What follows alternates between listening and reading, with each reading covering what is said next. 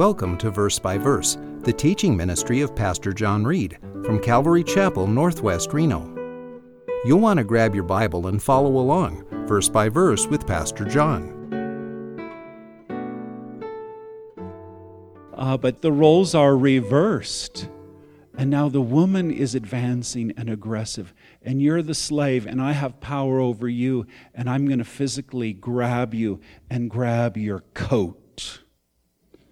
And he runs right out of his coat, right out of the house. He runs outside. Flee youthful lusts, right? Sometimes you can't reason with someone. Sometimes a situation is so bad and so dangerous, you got to just get out of town. You got to just run for your life. Run, Joseph, run. Whew, this is crazy. Verse 13. When she saw that he had left his garment, his cloak, his coat in her hand, and had fled outside, she called to the men of her household and said to them. A lot of times it's whoever gets there first, right? I'm going to tell my story. Where's all those slaves? Where's those employees that I own and they do what I say? Bring them in now.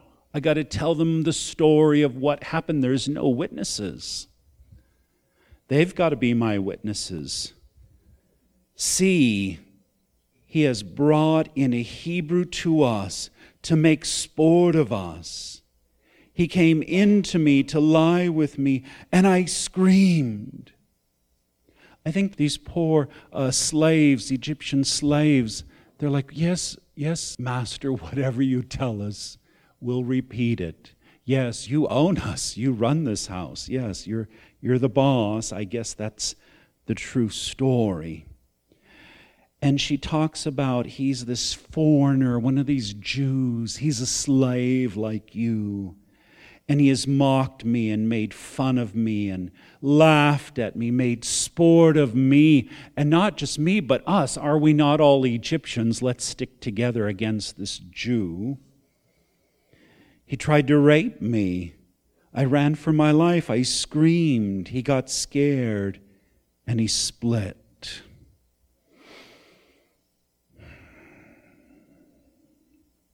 Joseph is falsely accused. The boss's wife is running the show. She demeans him. She mocks him. She begins the story and the gossip and the slander. She's destroying his reputation. One of my pastor friends was falsely accused. The police came to his house, knocked on the door, and cuffed him and arrested him right in front of his own children. They made sure the press was there, the cameras, the newspaper, the humiliation, the embarrassment, slandering him, smearing his good name, throwing him in Washoe County jail. And then later, of course, the charges were dropped. There wasn't enough evidence. Of course, it was all lies. But he's been ruined. He's been humiliated. He's been falsely accused. And sometimes Christians take the rap. We get slandered and beat up by the world. Verse 15. When he heard that I raised my voice and screamed, he left his garment beside me and fled and went outside. I have proof. I have evidence. I've caught him red-handed. Here's his coat. Verse 16. So she left his garment beside her until his master came home, waiting. His shift's almost up, sitting next to the new coat. These coats seem to always get Joseph in trouble. Have you noticed the coats? First, it was the coat of many colors given to him by Daddy, the favoritism, the blessing, the honor. You've been promoted, Joseph. You're not going to work in the fields taking care of dirty sheep. You got beautiful clothes. You're management now, Joseph. Your long, beautiful, colorful coat, elegant. Your ornamental robe. But of course, the brothers hated the coat of many colors, right? First thing when they got their hands on him, they stripped him of that coat. Covered it in goat's blood, right? Of course, you know the scandal. Oh, Joseph must have got killed by wild animals. So the first coat kind of gets him in trouble. And now we have a second coat. It is the coat of the chief of staff. It is the coat of the number two guy in Potiphar's house. I'm sure it gives him position and clout, and I run this household and this farm. And he runs out without his coat, and she sets it beside her, because with this coat, with this garment, I'm going to bring him down. This is my evidence. This is my proof. Verse 17. Then she spoke to him with these words, "The Hebrew slave whom you brought to us came in to me to make sport of me. Husband, listen. You can't believe it. Remember, you bought that Hebrew slave, and he mocks me. He makes fun of me. He ridicules me. He humiliates me. This is crazy. Am I not your wife? And is he not like the hired help, dirty slave?" Verse 18, "And I raised my voice and screamed. He left his garment beside me and fled outside." And husband, here's his coat. Why would I have his coat? The coat is the nail to his coffin. It's my proof. Wow. Some would yell at Joseph and say, "Joseph, wake up to reality and stop chasing those stupid dreams." Remember the dreams that started it all? I had these dreams, you know, your sheaves all circled mine and bowed down to them. And I had this dream, and the sun and the moon and 11 stars bowed to me. And the brothers were so upset. They hated him because of the dreams. Even his father said, "Come on, Joseph, I'm your father. I'm going to bow to you. This is crazy, Joseph." And some would say, "Dump your dreams. You're hanging on to those dreams. You think they're from God. Give up on your dreams. Wake up. Move on." But the dreams are from God. And God's dreams are going to come true for Joseph. Get exalted again. Verse 19. Now when his master heard the words of his wife, which she spoke to him, saying, "This is what your slave did to me," his anger burned. You see, there is someone greater than Joseph in the house. It's the wife. The husband's got to back up his wife, right? "This is my wife, my soulmate. She's a free woman. She's an Egyptian. She's my equal. Joseph's just a peasant slave. Yeah, maybe he's been promoted up, but I've got to back up my wife." Happy wife, happy life, right? I got to choose my wife over the slave. Verse 20. So Joseph's master took him and put him into the jail. Go directly to jail. Do not pass go. Do not collect $200, right? Joseph is going to hit bottom again. It's the slammer the big house behind bars. Have you been there? Have you ever hit bottom? Falsely accused, fired, incarcerated, abandoned, lost it all, flat on your back in a cold prison cell. I used to do prison ministry. I've been to juvenile halls, California youth authorities, jails, prisons, men's prisons, women's prisons. Hearing the bars close behind me when I leave. Inmates, come on, Pastor, take me with you. Nope, sorry, you got to stay, I'm going. When you play, you pay. Right, you got to do the time for your crime. It can be the end of yourself.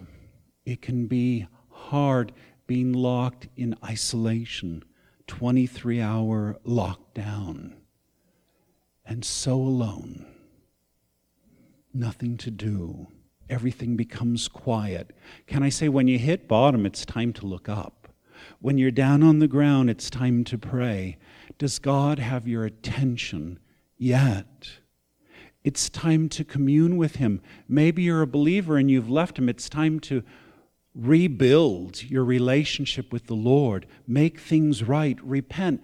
Ask for a Bible from the chaplain. Go to chapel services. Seek the Lord when you hit your bottom. And some people, their bottoms can be very low. If you haven't hit your bottom yet, just wait. It can be lower until you say uncle to the Lord Jesus Christ when you're flat on your back. So he's put in jail, but just not a regular common jail for normal prisoners. The place where the king's prisoners were confined. And he was there in the jail. A jail for political criminals like Chuck Colson, a prison for important people like, who was the famous baker and homemaker? Martha Stewart.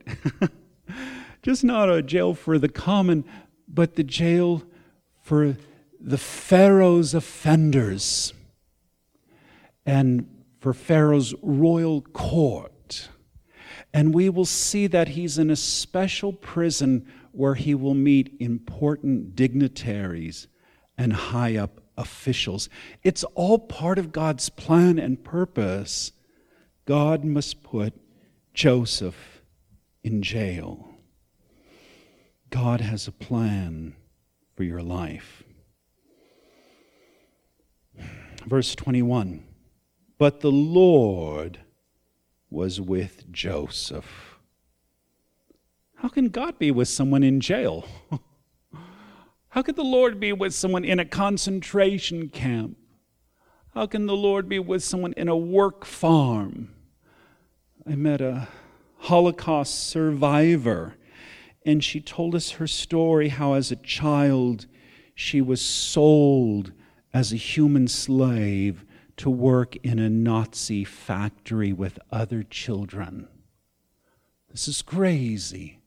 And yet she survives the Holocaust.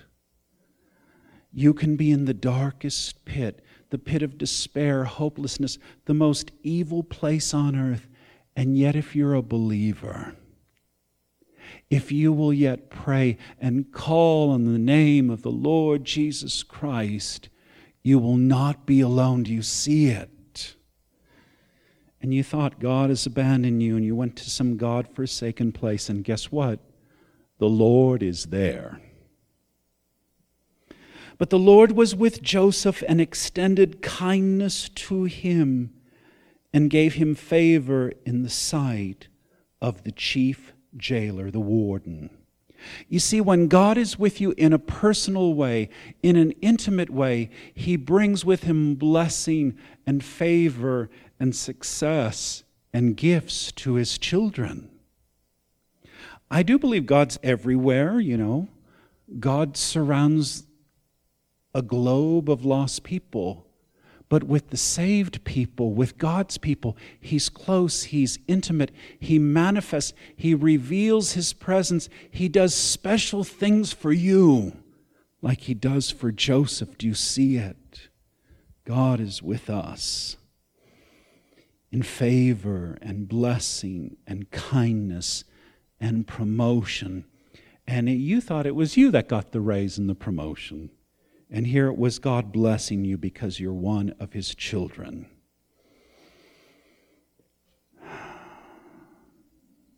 Joseph's divine favor. Verse 22. The chief jailer, the warden, committed to Joseph's charge all the prisoners who were in the jail, so that whatever was done there, he was responsible for it. He's moving on up again. He's moving to the number 2 position. He's running the show. This is crazy. Even in a correctional institution, Joseph moves up. Verse 23, the chief jailer, the warden, did not supervise anything under Joseph's charge, because the Lord was with him. That's the 4th time. Do you get the point? The Lord is with his children. The Lord is with the chosen people, the Jews. The Lord is with the Christians. We get his favor. We get his blessing. We get his help. It pays to be a Christian. It pays to serve the Lord. Do you see it? I was listening to this Christian actress, and she was a believer, and I just met her recently, and she said, you know, I went into acting and become a movie star so that I could do things for God, and it was such a wicked place in Hollywood. I just wanted to give up, and I just felt so distant from the Lord, and I prayed, and I sought him, and I said, God, give me a sign, or I'm leaving this career behind. And then she was asked to do a Christian movie that's coming out. I can only imagine. And she talks about how she got to act for the Lord and to use her talents for the Lord, and God spoke to her. And she said, God was with me when I was making the movie. God was with me in a personal way, in a way of blessing. And it's more than God's gifts that I wanted. I wanted him. I wanted to experience the Lord. I wanted to see his presence and his spirit moving in my life. And I'm thinking, yeah, I want to know the Lord. I want God to be with me in a personal way where I see him, I experience him, I see his hand moving in what I do. The Lord was with him in whatever he did. The Lord made to prosper. Prosperity. But we seek the giver above the gifts. Some people are into the prosperity and they want to throw the Lord under the bus. No. Jesus is the number 1 gift. He's the most important thing, to have his love and his peace and his presence in your life. And the gifts and all these things will be added unto you are kind of the second thing. But to have a loving relationship with Christ is above all else. Invite Christ into your cell. Invite him in your deep, dark pit of despair. Reach out to him in the midst of your brokenness. Call on the name of the Lord when you're flat on your back in that hospital room. Did that one. When everyone else has abandoned you and you're all alone and your situation is hopeless, that's when you really need Jesus. And he's just a prayer away, and you say, Jesus, come into my life, come into my heart, I need you. Reveal yourself and watch what he will do for you. What is the point of all this? What are we to do with the story of Joseph?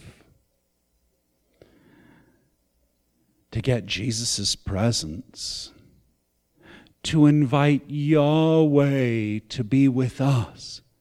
Yahweh's for us. God is not against us. You know, Jesus has many names, but one of his names is Emmanuel. And the name Emmanuel translates God with us. This is the whole reason he left heaven. This is why he was transformed from his divine deity, his awesome brilliance and power, which is intimidating and destructive to stand in front of his glory. He was turned into a little baby, human flesh, the incarnation, and he became one of us so he could be with us, God with us. He could live with us, tabernacle with us, pitch his tent on earth, and be a part of us and speak our language. God has invaded the planet, and Christ has come so he could be in your life. Do you know Jesus wants to be close and intimate and personal with you? He wants a relationship. How do you get such a thing, a relationship with God? Through the cross, through the blood, through the sacrifice. Jesus has paid the price so that our Heavenly Father can adopt us and can come into our lives. It is faith. It is prayer. It's confession. Jesus, I confess my sin to you. Jesus, I profess that you are Lord, that you are God, and I desperately need you. It's a step of humbling yourself and admitting. You can experience today God's very intimate presence, and his power, and his blessings, and his success, like Joseph did. Yahweh is with us. It's like the old poem, Footprints, right?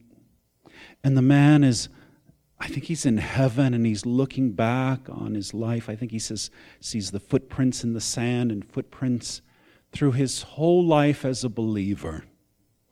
And he sees that God is with him, Jesus is with him through the good times and the bad, on the mountaintops and in the dark valleys.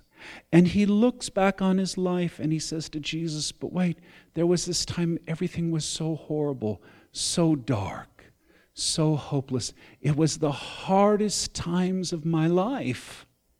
And I only see one set of footprints. And you know the poem. And Jesus said, that's when I had to carry you.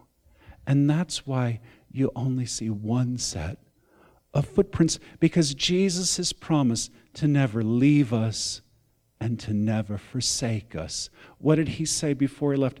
And lo, I am with you always, even until the end of the age. The Lord is with you. Let's pray. Lord Jesus Christ, bring us close to our Heavenly Father. We want intimacy with him. Father God, thank you for sending your Son as the sacrifice. We accept him. We confess that Jesus is Lord.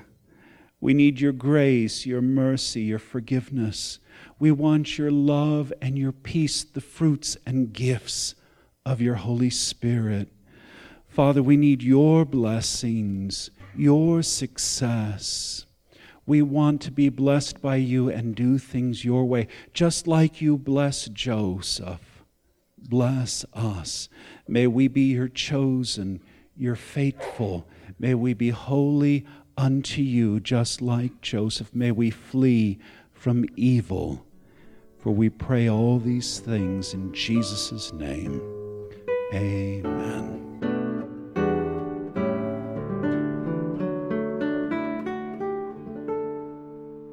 Thanks for supporting Verse by Verse, the teaching ministry of Pastor John Reed from Calvary Chapel, Northwest Reno, at 246 Courtney Lane, Reno, Nevada, 89523. Our phone number is 775-746-4567, and our webpage is calvaryreno.com. You're always welcome to join our services.